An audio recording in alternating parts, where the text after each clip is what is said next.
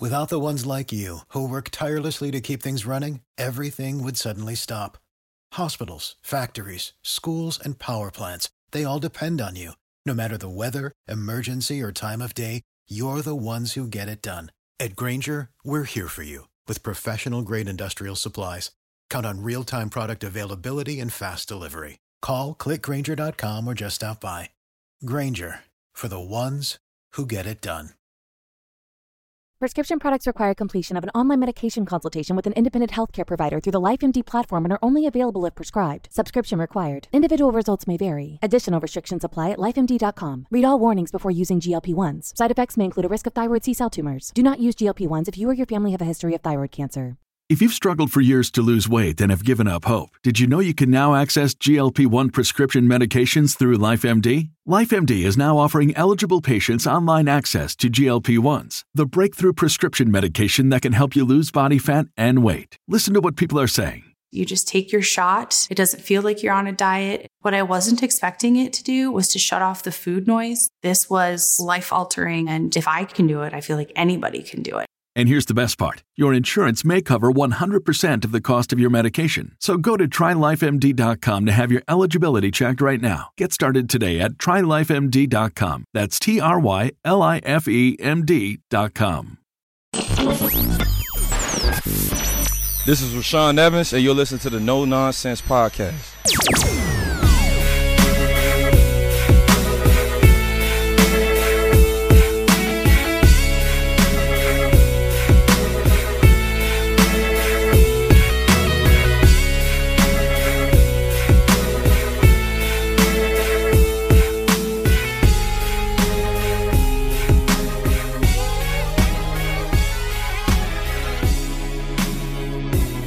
Into No Nonsense, a Tennessee Titans podcast, your place to go for on demand Titans coverage that is 100% free of the nonsense that we always see in sports talk these days. I'm Luke Worsham, joined by the other two hosts of No Nonsense, Matthias Wadner and Will Lomas. We are back to recap what was a very important Titans win over the Chicago Bears. We will also preview the Titans' third primetime game of the season coming up against the Indianapolis Colts. We'll try not to keep you too terribly long today just to make sure that everyone can can get the episode in and, and listen to before Thursday night. Obviously, you know, typically you'd have the whole week to, to listen to an episode, but we know that uh, the time frame is going to be shorter than usual this time. So we'll uh, we'll try to keep us our episode shorter than than usual to make sure everyone gets a chance to listen. Let's start with the Bears game, guys. The Titans had to win this one, or else they would have lost a third straight game. Uh, instead, they got back on the winning track, and despite the fact that not maybe not so much the Pittsburgh loss, but the Bengals loss kind of felt like the end of the world. Uh, we sit here looking at the Titans halfway through the season. They're six and two, which you know puts them on pace to be twelve and four. And I think Mike Vrabel said it best on Monday. He was asked for sort of a you know mid-season report card, and he said, you know, obviously we haven't accomplished anything yet, but we've put ourselves in a position to be playing meaningful games in the second half of the season, and that's exactly what they've done. We're not going to be having to sit here and say, well, you know, this team needs to lose this many games, and well, if they can just sneak this one and win six in a row, and like, not only do they, I hate this phrase, you know, control their own destiny, but they're sitting pretty at this point. Yeah, they're in a pretty good position overall. Uh, the the two losses uh, they hurt, especially the Bengals one, because it's a team you know you have to beat. But despite all that, they're still six and two, like you said. They're in a really good position to, at the very least, get a playoff uh, spot, a wild card spot, especially with the expanded playoffs. Uh, I would like to see them win the division, but the Colts are right there. They're only a game behind, and we still have to play them twice. So uh, I don't think the division is a foregone conclusion yet uh, for the Titans, but I definitely think uh, they will end up getting a wild card spot because even though I still believe they have a couple a couple of flaws that that could end up uh, being their undoing at the end of the season, I still think they're good enough as an overall team uh, to win a lot of these remaining games and, and, put themselves in a really good position to uh, be that up wild card spot or possibly, hopefully, uh, be the division leader. Yeah, and it kind of double hurts losing those two games because they're both AFC games. So that could ultimately end up mattering. Hopefully it doesn't, and hopefully the Titans just take care of business. But yeah, th- those were super annoying. Um, but like you said, it, it helps a lot to win this one. It helps a lot to win it in a different way, and it helps a lot that it seems like they finally admitted they have a problem and they're moving forward trying to fix it. And and that's sort of what I wrote after the game and in my post game column is that you know the Titans' performance against the Bears should be a lesson for the rest of the NFL in that when things are going bad, you change them. And I don't know that Mike Vrabel buys into that. I think Jon Robinson does. I, I think it was it, it became clear to him that it was time for him to to step in, making the moves that he did, the ones we talked about last week, cutting Vic Beasley and Jonathan Joseph, going out and trading for Desmond King. When things aren't working, you change them. Otherwise, you fall into the Einstein insanity definition of, you know, trying the same thing over and over again and expecting a different uh, result. And especially, you know, when things are going as poorly as they were for the Titans defense. I mean, this was unequivocally from weeks one through eight the worst defense in the NFL. The worst defense in the NFL. Because you make your money on third down as a defense. I don't know that they were, you know, the the least scoring defense. I'm going to call them the worst because they were the worst on third down, and it was so bad.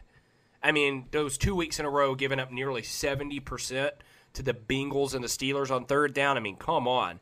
And so when it's going that bad, it can't get any worse. So why not try something different? They tried a lot of somethings different, and it worked. They gave up only two third downs to Chicago. I could not believe that as I was watching it. Yeah, uh, as someone who has watched Bears games uh, too too many times over the past two seasons, unfortunately that happens rather often. They are one of the worst offenses in the league by any metric. They're bottom five offense uh, this season uh, with uh, Matt Nagy and Nick Foles. Just they are quite quite the combination of, of play calling and and really poor performances. So I guess I'm splashing a little bit of cold water on the Titans' defensive performance just because I think we should be wary that you know the Bears just are for really bad offense, and it's possible that this was still a fluke. But but it really could not get worse. It couldn't get worse than the first half of the season on defense, and we did see signs of life. Of life, we saw Desmond King play uh, particularly well, even though he had like what a couple of practices, if that. So that was encouraging. Uh, Breon Borders, I think that's his name. I'm not even yes. entirely sure. Yeah, Breon Borders. He he was great. Like he was infinitely better than Jonathan Joseph. Uh, although we have to do the caveat that they were playing the Bears, but to caveat that caveat, uh, the Bears have a lot of good receivers, and he held up uh, his own, which was really surprising.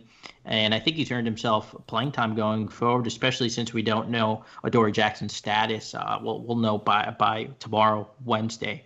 Um, but yeah, he's definitely earned some playing time. I thought Roberson played well. Also, we've been we've been clamoring for more playing time for Roberson. He finally got it, and he looked kind of pretty good in the couple of snaps I saw of him in coverage, which you know, we hate, but if they're going to ask them, if they're going to ask the edges to do that, I think it, it's important for them to actually be good at it. Well, we'll get to that in a second because I want to talk about the tweet exchange you had with uh, what's his name, Matthias, about Landry and the, the coverage. Ah, yes, Ledyard, uh, right? Jon, Jon Ledyard. Ledyard. Yeah, yeah. He, we'll, he we'll, he's a reporter for. Oh, okay, go ahead. Yeah, we'll, we'll get to that because I think that's an interesting uh, topic to discuss. I will say this before you chime in, Will uh, on the Matt Nagy issue, this dude ran the ball with an offset fullback on fourth and two. What are we doing? What are we doing? I, I that was beyond me. Yeah, pe- people are not in love with Nagy. Like all, all that stuff about him being because I think if you go back to the first season, he was the head coach. He was the head coach that everybody was most excited about. He won like, Coach of the Year. Oh, did he? Yeah, yeah. See, there you go. So, you know, whatever. Like it shows you kind of what that award means. But you know, I, I'll kind of splash some cold water on the cold water to take something from Matthias. Like they're not they're not a good offense, but they also put up what was it, 23 on the Saints last week and then we saw them go out and just absolutely demolish Tom Brady and the Tampa Bay Bucks and you know whatever like may you know maybe they were really good that game and this was their worst game but I mean it's not like they were without anybody serious. Their offensive line was bad with or without their starters. Like there's not really a discernible difference. I, I don't know. Like I, I'm not I'm obviously not buying in to the defense completely but it's not like we're playing last year's Jaguars where you expect to beat them 49 to 3. Like they're a good team from top to bottom, especially on defense. And they've got, like you said, they've got Allen Robinson and Mooney and uh, the kid from Memphis whose name I can't remember. It's Anthony Miller, number 17. But like they, they have Jimmy Graham who started to get better and better. They've got David Montgomery, which people like for some reason, but I don't understand why. But they I mean they've got weapons. Like it's not like they're a totally garbage franchise that has to burn it down at the end of the year. Like they'll have pieces for whatever they do next, but yeah, like it's not going out and shutting down the homes. It's not shutting down the Ravens or anything like that. So it's not and, and we have seen the defense have spikes of good performances in the past. Like don't it wasn't that long ago that they took on the Buffalo Bills and just absolutely made Josh Allen look terrible and then he went out and just dusted the Seahawks this past week. So they've shown that they can be good in the right situations. But Teair Tart, Breon Borders, like those guys stepping up was really nice to see. In addition to Des just absolutely being good. Is it sustainable? Not necessarily only giving up two third down conversions, but you know, in two weeks when they're facing off against Lamar Jackson and the Ravens offense, is it going to be a disaster like what we saw from weeks one through 8 I'm, i mean, I, I think anything could happen against the Colts because I think Philip Rivers has been all over the place this year. But against a team like the Ravens that have you know a lot of weapons, a good team that wins games. No, Lamar hadn't been as good this year as he was in the past, but he's still you know uh, such a talented player. Is this defense going to revert to disaster mode? Or is this a defense that we can expect to be decent for, for the rest of the year? I don't know. And I honestly don't know if we're going to know for a while because they play the Colts twice in the next three weeks.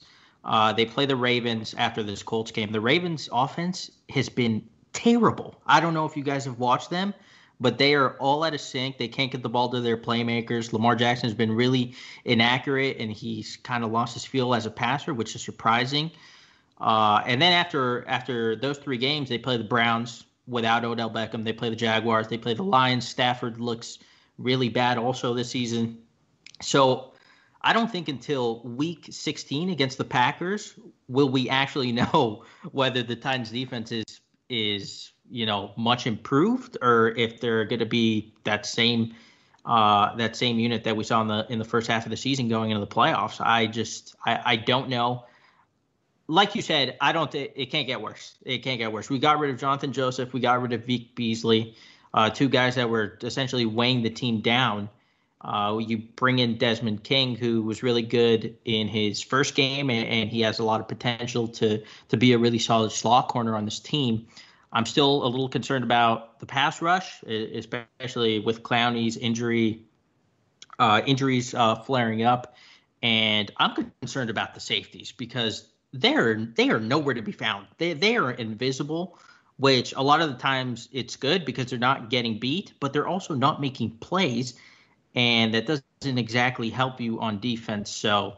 I'd like to see Byard and Vaccaro make a little bit more of an impact going forward, and, and I think if we do get them making an impact, I, I think the defense overall will will be better for it.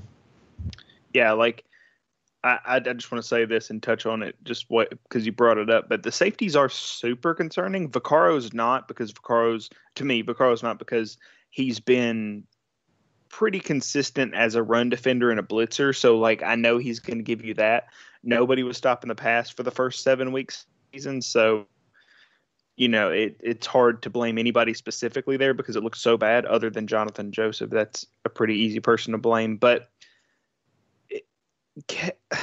so here's what bothers me is there was a play at the end of the game, and I tweeted this at the time that it really didn't matter, but it's something I really don't like seeing, which was Byard was standing with his feet on the goal line as the Bears were trying to kind of get trying to score to keep even things up. I think it was 10 to 24 at this point, and there was like a little swing pass, and Byard stood with his heels on the goal line and just stood there. He didn't run up and try to make the tackle. Like he he didn't run away from contact. Like the the runner was coming right at him, but he didn't initiate or anything like that. He just stood there and he got run over for a touchdown. And I'm, that to me is just so not what Byard has been for his entire career. He's been all heart, somebody who's not afraid of contact or anything like that. And I don't think he's afraid, but it's just I don't know if he's not trusting himself or what, but like that was not the same 31 that I've seen for the last three years. So I know I noticed the exact same thing when I was just watching the highlights right mm-hmm. before mm-hmm. we got on the pod, and I'm going to myself. I'm like, is he soft? Has he gone soft? Like, what is going on here? Because we never see this out of him. Yeah, it's so it's like I mean, if you if you talked to me before thing. the season, I would have said that Kevin Byard was a top ten player in the NFL, regardless of position. Because and you would have been, been correct. Good. Yeah, and you I mean you would have been right. Like if he if he played, let's say he played defensive end for the Titans, like, and the drop off in performance was as drastic as it's been from like for a safety, like, it would be, I mean, it, it would be terrible. Like, I mean, people would be calling for him to get benched, like, because he's just not making an impact on the game. And if he was getting paid you know, def- eh, like edge money. Like he's getting paid like pretty high quality safety money, and he's just not making any plays in any facet of the game. He's missing tackles. He's doing stuff like this, and this is not really the way I wanted to take this conversation. But it's it's kind of where we are now. Like, you know, I, I said it four weeks into the season. I'm like, wow, it's really weird that Byard hadn't made any plays, and then six weeks in, in the season, it was like, you know, it's like, man, like Byard's not doing like very well. It's not it's not like it was in past years where it's like he'll get on a hot streak early in the season and kind of keep that pace. And now it's like I have no real confidence that he's going to make an impact this year. Like and I'm not saying his career's done or he'll never be great or anything like that, but there is a clear disconnect in what the defensive play call is and what he's done for the past 3 years. And for whatever reason, he's not, you know, he's not being opportunistic He's not coming and crashing gaps. Like, I mean, uh, he was a great run defender before he was a great pass defender. Like, he didn't have an interception his rookie year, and he still got onto the field because of what he was able to do in the run game. Let me ask you a question, Will. I'm going to make a baseball analogy to do it, but it's one you'll be able to understand. It's not a complicated okay. one. Even the best of baseball players, you know, Bryce Harper's, the, the Mike Trouts, the Juan Soto's of the world – have to get hittable pitches in order to be good.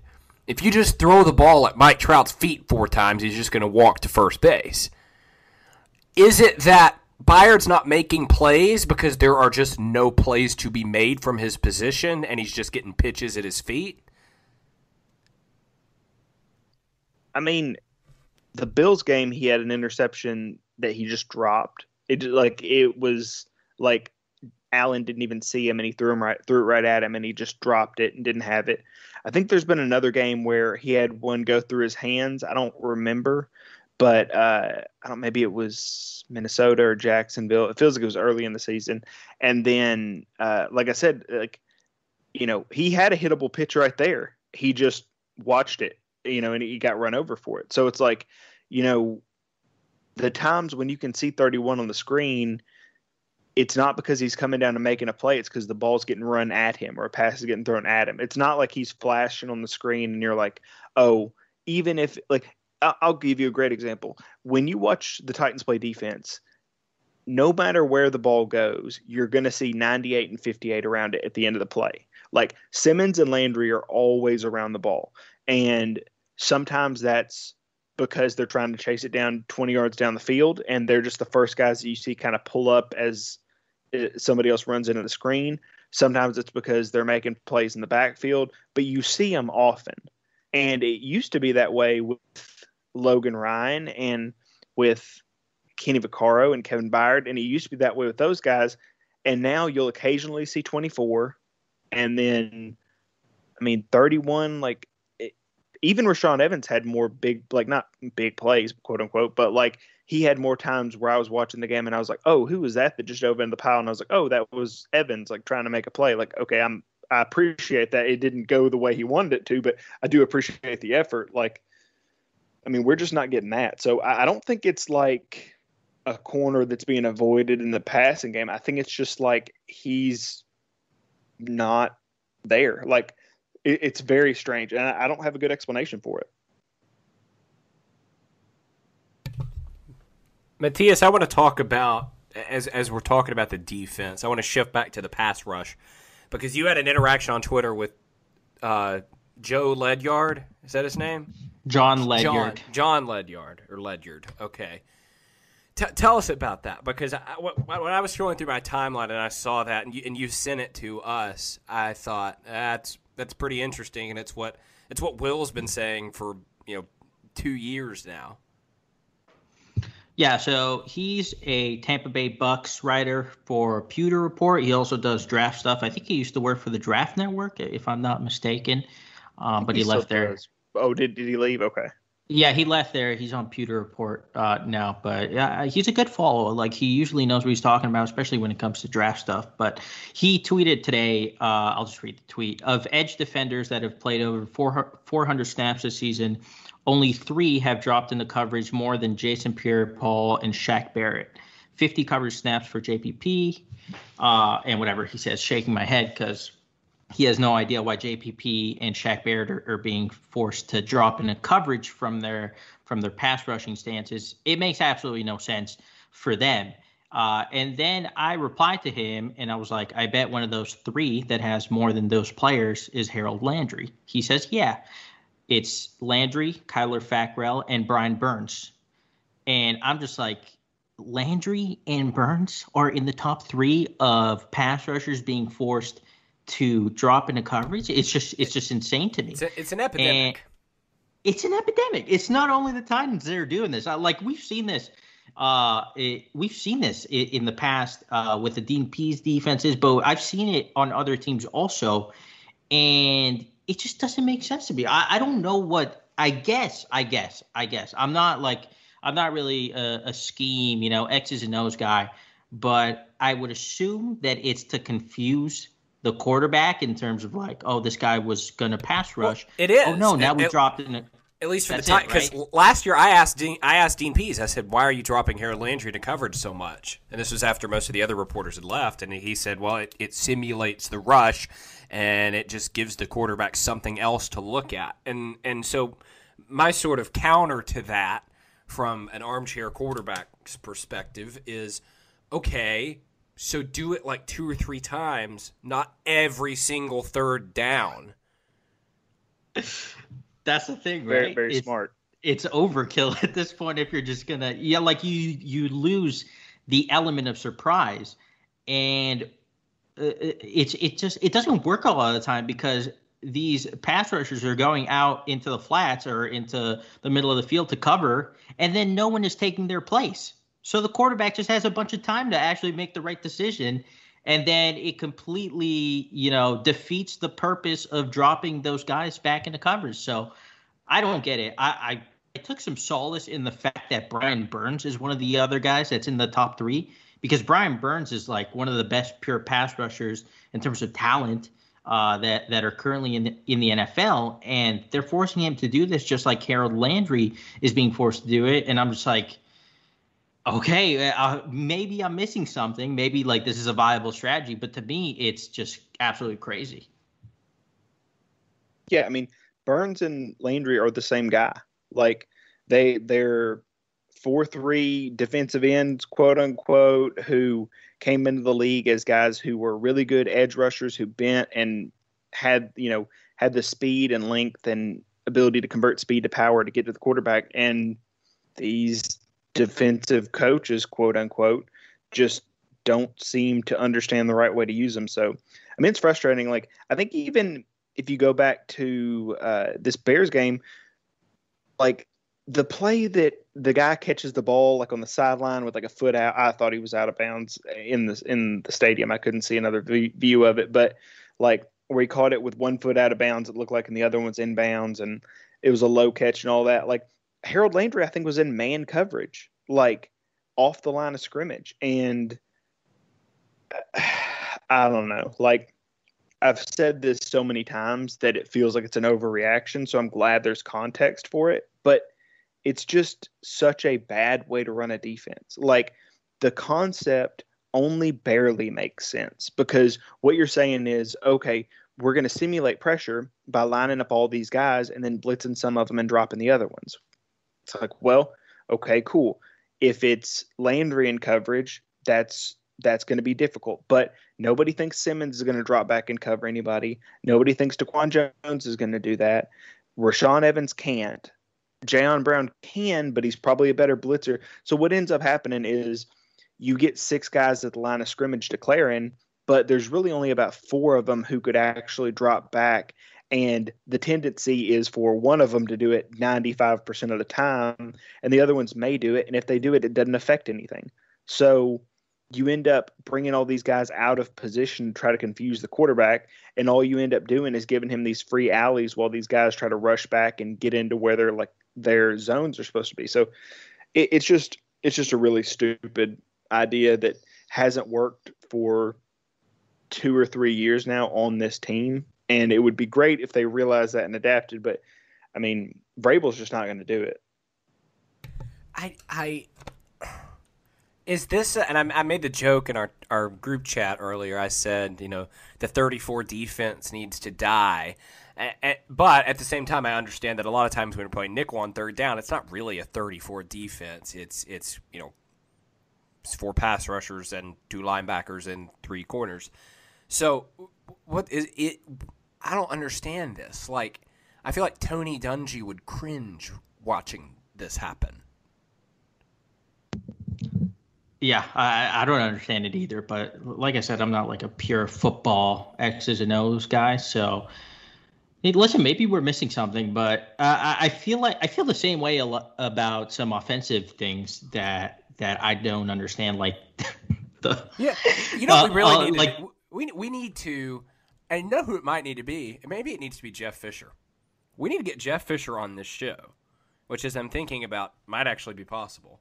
We need to get Jeff Fisher on this show and just ask him all of these questions we have of like why in the world are they doing these things? Not even just the Titans, just like around the NFL. I think that would be fun. That would I be mean, cool.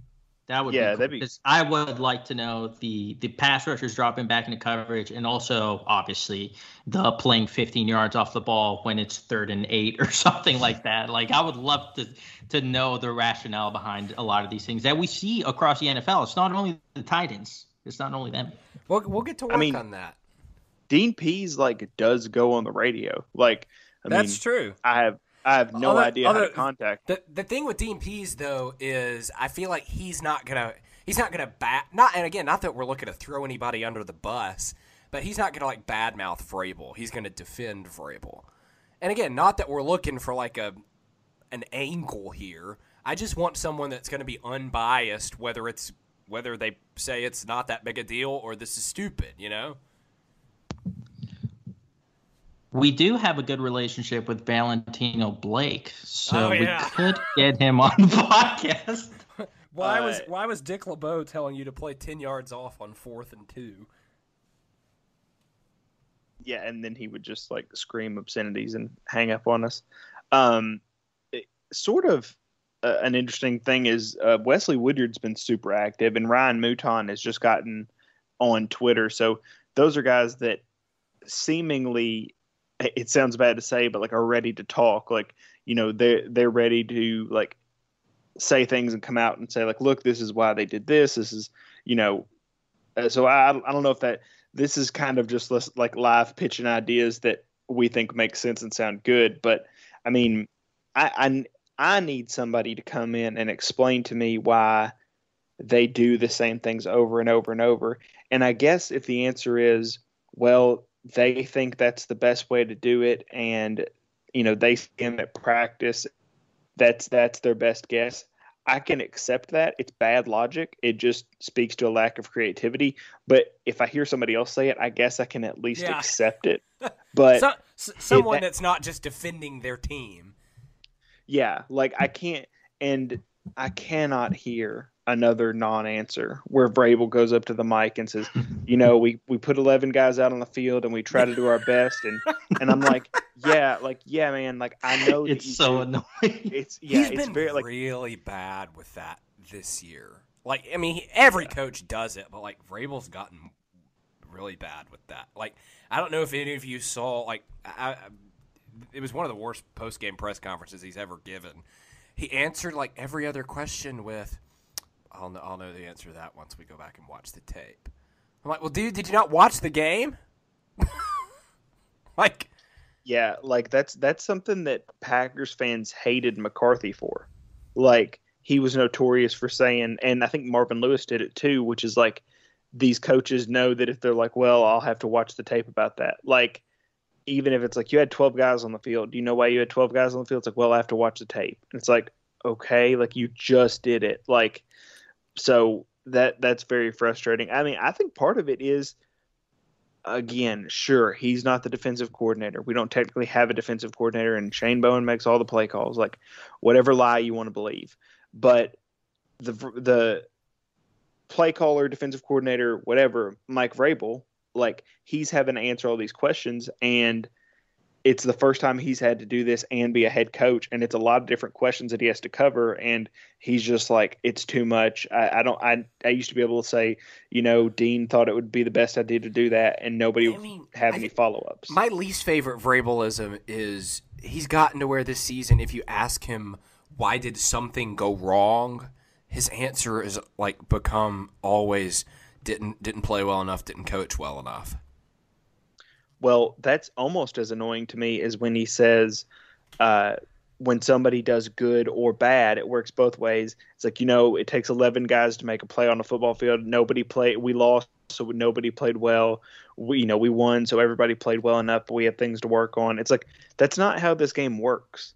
Like, it's not a group project that you turn in. Like, the results are important. And he knows that. Like, that's crazy. Like, yeah. Eh, like I mean, no nobody should ask him. It's not fair, whatever. I would love to hear him say, like, you know, the games we played, like, there were no games where Tom Brady played really well and we didn't win. Like, we only won game. We only lost games when Tom Brady played terribly, and he never like because it's just not true. Like, but whatever. Yeah. That, that's that's. My rant of what I don't like in coach speak this week. Let, us take a break, and then when we come back, we're going to talk about the Titans' upcoming Thursday night football game against the Colts. All right, guys, Titans Colts, and and this is a really big one. I mean, I I, I hate the phrase "this is the biggest game yet this year" because then, like you know. T- the way the season works is they get more important as you go. So guess what? Two weeks later is probably going to be even more important. Uh, but this is a crucial game for the Titans. Really, these you know these next three weeks are because w- with the Texans and Jaguars long gone out of this division race, uh, it's between the Titans and the Colts. And, and I'll just be blunt: if the Titans screw this up over the next three weeks and drop two to the Colts, it's probably over as, as far as their AFC South hopes are concerned. There's a lot riding on these games. They need to win the one at home so that instead of, you know, playing to save your season in two weeks in Lucas Oil Stadium, you're playing for a sweep. Yeah, I, I think this division could really come down to, to, the very last to the very last game. But if the Titans were to win this game and maybe even the second one against the Colts, I mean they're they're totally in the driver's seat, especially when you consider uh, that the Colts still have a couple of, of, tough games coming up. I mean, they still have to play the Raiders and the Steelers on the road. Uh, they still have to play the Packers. Um, so they they have some games coming up that are kind of tricky, and they're already one game behind the Titans. And so I think the Titans really they're in a good position, but we've just seen it so many times before where they can't. Uh, they just struggle in the division. Thankfully, it hasn't happened this year. They've won the two uh, division games that they've played, although they were close, way close for comfort. So I'm expecting this one to be close. So, although the Titans always seem to play very well on Thursday night, I know most of the times it's against uh, the Jaguars, but I remember they played against they played against the Colts on Thursday night uh, when Chris Johnson was still on the team, and they they wrecked them. So. Uh, I, I, think they usually come out to play on Thursday night, and especially this being a home game. I think they're going to come out hot, and I think they're going to win. Honestly, like I, I don't think the Colts are all that great. They have a really good defense uh, that plays very well, very sound football. But I, I think the Titans are going to come out with a little more, um, you know, pop up. I don't, I don't, even know the expression. A little bit more pop, pop up. yeah, I mean, like I, I, I don't know if how relevant this stat is. I was trying to look it up, but there was a long time where it was like the home teams in the Thursday night football matchups won like six out of it, like or sorry, it's out of six uh, out of fifteen games. It was, it was something like a six to two ratio. It was like a th- so like a three to one ratio. Like it was just so hard to go on the road and win. And like I think that's generally true, but I also don't know how true that is this year with uh, no crowds and, and all that kind of stuff. So I'm not sure how relevant that stat is now, but you know, it's important to win the one at home, like you said. Like it's I don't I don't know that it's like a must win or anything like that. Like I think I think it definitely would have been if they would have lost last week because I think four in a row makes you really skid out of control. Um, you're on a short week with some banged up guys. You're not going to have Adam Humphries. That's going to suck. So like, it would be great for them to win this one. I think they are the better team. I think they match up well with the Colts so I, I mean, plus secret factor here is it'll be 50 degrees and Derrick Henry gets to run the ball in 50 degree weather. Like that generally works out pretty well. But talk about you know also before you finish, talk about your 2,000 yard thing. Oh yeah, so I wrote something today about how uh, Derrick Henry's going to rush for 2,000 yards this year. So congratulations! I told you that early. You know it now. Um, essentially, what's happened is Derrick Henry's run for something like 800 and 896. 896. Okay. So basically 900 yards. This time last year, November 10th, which is when we're recording this, is uh, the Chiefs game. So from November 10th onward last year, he averaged 149 yards per game rushing. And that was over six games and it included when he had a like the hurt hamstring that he had to deal with and you know all that stuff so first of all and and we, he did it the december before that's you know that's when Dehember like really started so he's done it since 2007 or 2018 and 2019 if he does that this year and just lives up to that average pace that he set last year he doesn't need to have 200 yard games whatever like then he will have 2100 yards or some or 2090 rushing yards.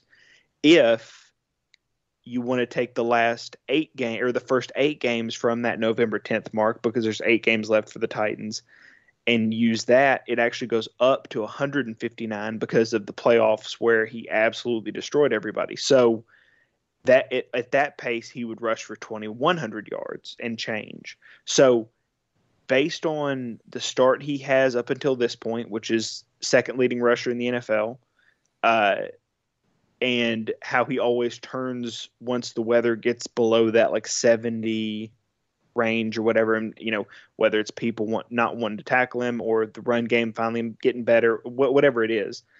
Once Dehember starts, he averages like 145 to 150 yards a game, and it's on. So all he has to do, and even with the offensive line injuries, even with all that kind of stuff, he is on pace currently at that rate to break 2,000 yards, which isn't shocking, I guess, but it is also shocking. Like it, it's it's not shocking that Henry could have had a 2,000 yard season.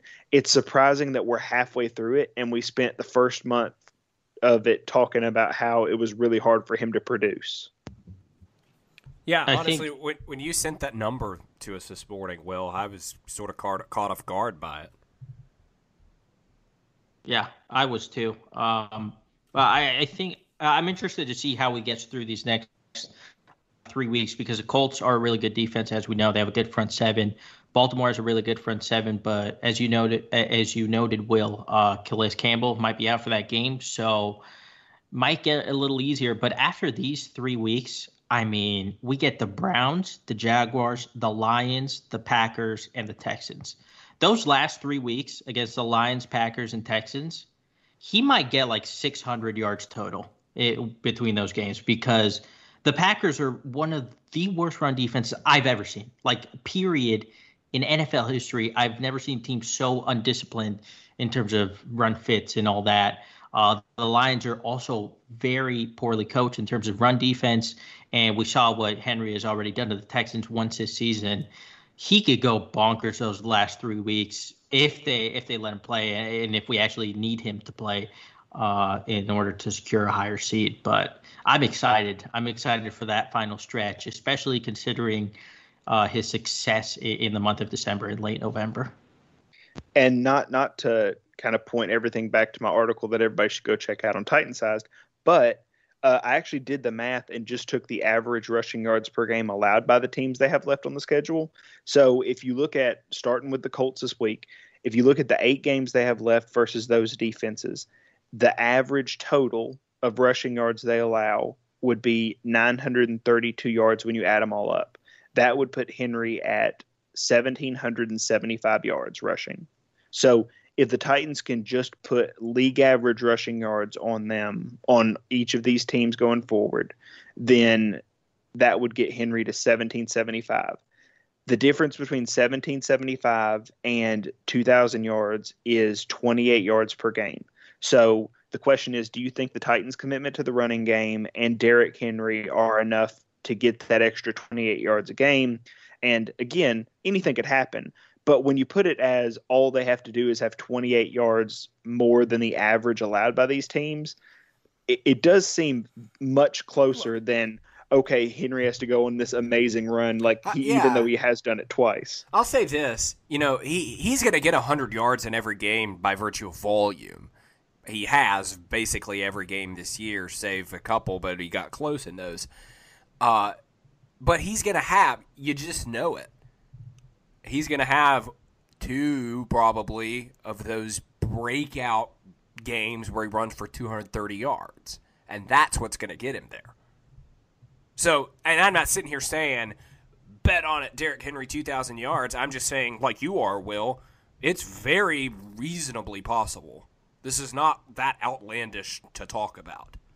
Yeah, it's it's just math. Like that's that's the crazy thing is I did something similar when I looked at Ty Sambrailo versus Taylor Lewan, which over, there was a three game period where they played the Bills, the Texans, and the Vikings, and Sambrailo played almost as much, but actually more than Lewan, and the Titans were averaging more points per drive with Sambrailo than they were with Lewan. So it, this is not me saying I think that Derrick Henry is a lock for 2,000 yards, but it is me saying that if he just does what he's always done before – then he will get 2,000 yards. It's just math.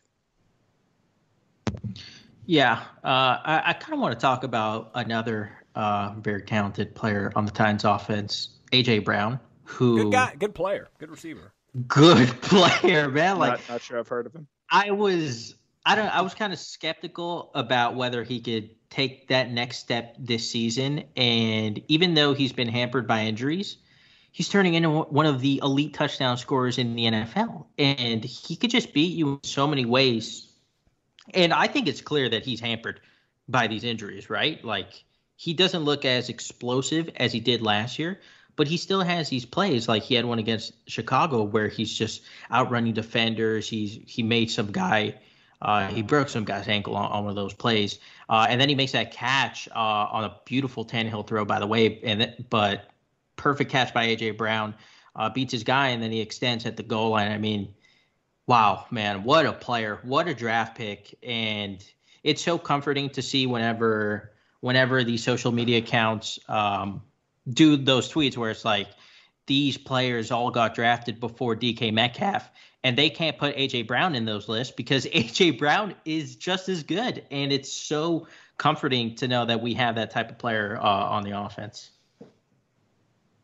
Yeah, like it, the numbers you look at when you look at like touchdowns per game and stuff since he's been back and what he's looked like when he's been healthy, like just statistically, like we've spent so many years watching good wide receivers and good tight ends and, and all that with the Titans that just couldn't get the volume they needed to have impressive seasons. So it was just us screaming into the void and saying, like, look, Delanie Walker's really good. I know he's not getting a thousand targets because he's he didn't work in it. He didn't play in an offense like that with a quarterback like that, but he's really good. I promise. Now it's like all you have to do is look at the page. Like if you're not going to watch Titans, you can at least look at the box score and understand the kind of impact he has. So yeah, like I'm I'm 100% with you. It's crazy that they're both like that AJ Brown and Derrick Henry are both having these monsters and Tannehill too are all having these monster seasons when it really has felt like this was the year where they they were either going to have to say like we're going to be a pass heavy team or we're going to be a run heavy team and they just kind of said no we're just going to be really good on offense and score a lot of points different ways.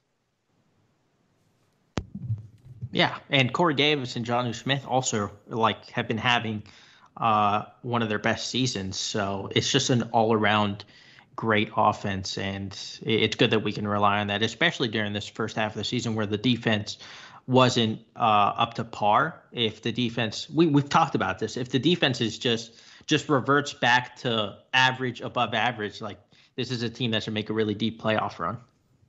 Agreed. All right, guys, let's get to stop the nonsense so that we can get everybody out in in uh, good enough time to be able to finish this episode before Thursday. Uh, I'll start this week I, I, since I don't start very often. Mine goes out to our good friends at PFF, Pro Football Focus. I saw this creep along the timeline on Tuesday night. While though this isn't my stop the nonsense, it can be. Kroger had me sit for 20 minutes waiting to get a flu shot, and then informed me that my insurance rejected it and I would need to go to my healthcare provider and not to a pharmacy to get it done. So thank you, Kroger, for wasting 20 minutes of my life that I'll never get back. But that's not my stop the nonsense. This PFF tweet that I saw during those 20 minutes is. Jerry Jeudy is a star, was the caption of this tweet, along with a graphic showing Jerry Jeudy among Broncos receivers, not among NFL receivers, among Broncos receivers since week eight. Target share 25%, first on the team. So one in every four targets goes to from Drew Lock goes to Jerry Jeudy, and seven 10 plus yards receptions, which is first on the team. So they're glorifying this man, Jerry Jeudy for numbers that put him first, not in any major category in the NFL, but on his own team. But that's not even the problem with this. Remember at the beginning I said Jerry Jeudy among receivers since week eight? It's week nine. We're in week nine. This was last week. What are we doing? Why are we f- like? This is like cooking the books, doctoring the stats to make them look better than they actually are. I mean, goodness gracious, PFF. I, you know, I, it, it they they get on my nerves. Uh, you know, and fake stats get on my nerves too. You know, target percentage that's a real stat. Uh, uh, you know, ten yard reception that's a real stat. I'll give them that. But I saw something. I can't remember if this was PFF or something else. It was like this quarterback, and I sent this to y'all. This quarterback is the NFL's leader in big time throws this year with twelve. What does that mean? What is a big time throw? They love that stat. They absolutely yeah. is love that. P- that is that a PFF? I don't know too? what it means. It's PFF. Oh my god. Yeah. It's PFF stat. What is, what they, is it what? that they mean when they say that? Uh, I think it's, it's something like tight window throw. Yeah, or it's like it's like it's got to be deep or like for a first down. It's it's something really weird like that. I, I can't remember what the qualifiers are, but it's so funny to hear him say because it's like this is like big play throw per pass attempt, and it's like okay, just so a bunch of numbers you made up, great.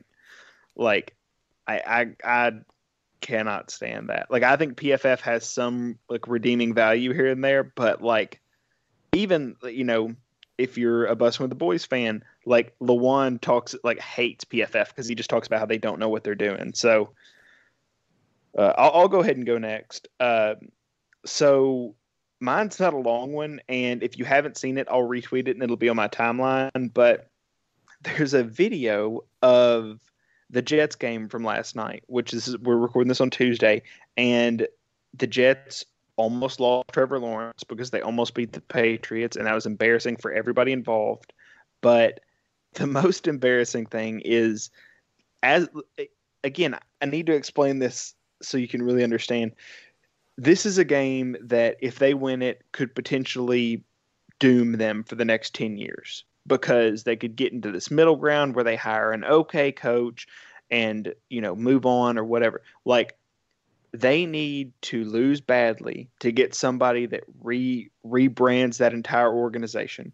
So in this important moment when they're winning and about to cost themselves that chance, there's a camera that cuts to the coach's booth where the personnel are and everything and they find Joe Douglas who's the general manager of the Jets and who will probably oversee hiring the next coach after this season. Like he's he's not going to get fired I don't think cuz he was hired at they're not a tandem deal. But they zoom in on him and he's just asleep in the press box. Like he's not he's not in the back. He's front and center hunched over no sunglasses on or anything like that just a Jets mask on and the camera zooms in on him and he's just asleep. It can is. You, can you blame him though? I mean, if if you t- uh, I can I can't blame him because I watched the Titans for 2 years when they won 5 games and every game I was on the edge of my seat hoping they would lose so they could get a franchise quarterback and we finally got Mariota. And you weren't getting paid seven figures to do that either. Yeah, and I wasn't getting paid seven figures to do it. And it also wasn't my fault that they're 0 and 8. Like, yeah. like he's beyond horrified at this point. He's just like, is everybody just paying attention to Adam Gase? Okay, I'm going to take a quick nap.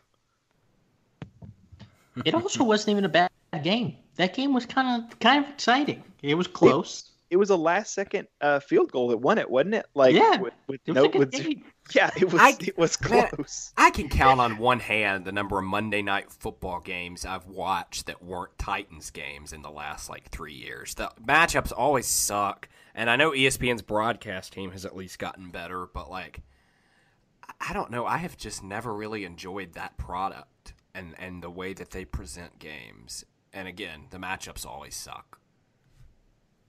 It's the only reason I watch is because of fantasy football. There's there's no other. If there were no fantasy Damn. football implications, I don't know if I'd watch another another another football game that wasn't a Titans game. Uh, and I am on the other side of this argument where I wish they would find a way to have preseason games on like a Wednesday night during the regular season, so I could have something to watch that's football. Which I guess they have MAC games, so it's kind of similar. Matthias, bring us home. Yeah. Uh, I'll wrap up with uh, an utterly absurd decision in the Ravens Colts game, which went against Colts, which was cool. Uh, but it was just I, I, I don't understand, man. I, I, do not understand the NFL. I don't understand their rules. I don't understand their interpretation of the rules. They just don't make sense. There er, there's so much gray area, and they just make it worse with, with, with their explanations. So the play was the uh, the Marcus Peters interception. Rivers throws the ball up uh, to I think it was Michael Pittman or, or someone. It's 10-7 at the time. Start of the third quarter, 11 minutes left. 10-7, the Colts are up. Rivers throws the ball up. Marcus Peters catches it, kind of, kind of.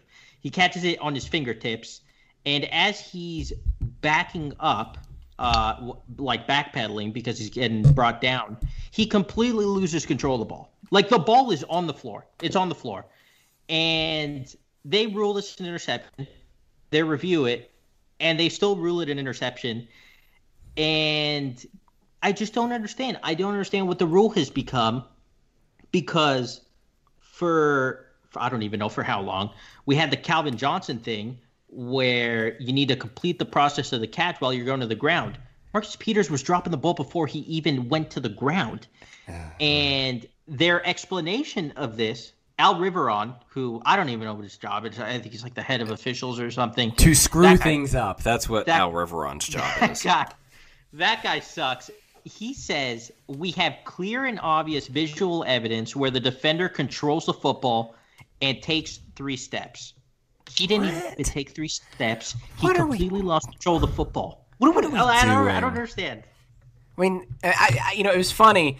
I uh, you know, during Titans games, I'm pretty 100% drawn into that. But while I was writing my column after the game, I saw tweets about the Marcus Peters interception. I was like, oh, I have to check that out later. So, like in the evening, I was watching NBC's highlight show, and they showed that play, like just full speed. And I thought, oh, so they're going to play off of this and be like, but this was the Marcus Peters play that, that really got people's attention. And then they were like, and they called that an interception. I was like, no way. That was that was the that was the pick. Like, um, that wasn't even like you know, because what when they changed the rule a couple years ago, what they wanted to do was you know make the Calvin Johnson play a catch, make the Dez Bryant play a catch. That wasn't anything like those plays. And I think it was someone on the Dan Patrick show one time I was listening to said the NFL catch rule just needs to be if it would be a catch playing in the backyard with your siblings or your friends, then it's a catch. And if it wouldn't be, then it's not a catch. And no way in the world would you know any of our childhood friends that we played you know touch football with have allowed that to be an interception. I mean, come on. Yeah, it was terrible. Like, and this is spoken from somebody who wants nothing but whatever misfortune, I guess, for the Colts, Texans, and Jaguars. So like it it it was it was hard to watch, and like I said, I was happy with the result, but like that. I don't know. Like that just feels dirty. Like that that that didn't yeah. how like interceptions are supposed to be like these cool things where they're great plays on the ball or they're like great they're, technique. They're, they're supposed to be catches. Oh, I guess that's true. Yeah, a catch would be nice to be part of it. But yeah, like that was that was gross. Like uh, I don't know. Even even Rivers didn't deserve that. And Matthias, you know, even the the paraphrase you gave of what Al Riveron said, we're getting too scientific with this. I mean, I get I'm I'm a rules person. Always always have been. You know, do things by the letter of the law. But like at a certain point, there's too many rules. I I also feel like there needs to be like some some personal logic. You know, yes. like when it comes to this. It can't just be like, oh, he made a football move, so it's a catch. What is it? What? I, I mean, does it look like he exactly. actually caught the ball? And yeah. in this case, not even close. No one, literally no one. Like you can go on Twitter, go anywhere. I bet you, you ask a Ravens player, they'll be like, "Nah, there's no way. That was not a catch." I know Philip Rivers had a comment or something in his press conference or something like, "No one that watched that play who has ever played in the NFL thinks that was an interception." It, the thing for me is like he legitimately never had control of that ball. He, like his fingertips are clinging onto it while the receiver is breaking up the pass. It just it's it's it's baffling to me and I can't believe we're still here. It's 2020. I mean, how how long have I, we been doing this? I would it's have like to two days. I would have to delete Twitter if that had happened to the Titans. Could you imagine the reaction? I'd I'd, I'd be put in a Twitter jail for saying some things. well, that's gonna do it for this episode. Uh, a, a, bit congested because of the short week, but we'll be back next Wednesday with a full episode, perhaps with Jeff Fisher. We'll, we'll see what we can do with that department. Uh, but until then, for Will and Matthias, I'm Luke, reminding you and everyone else in the sports world to stop the nonsense.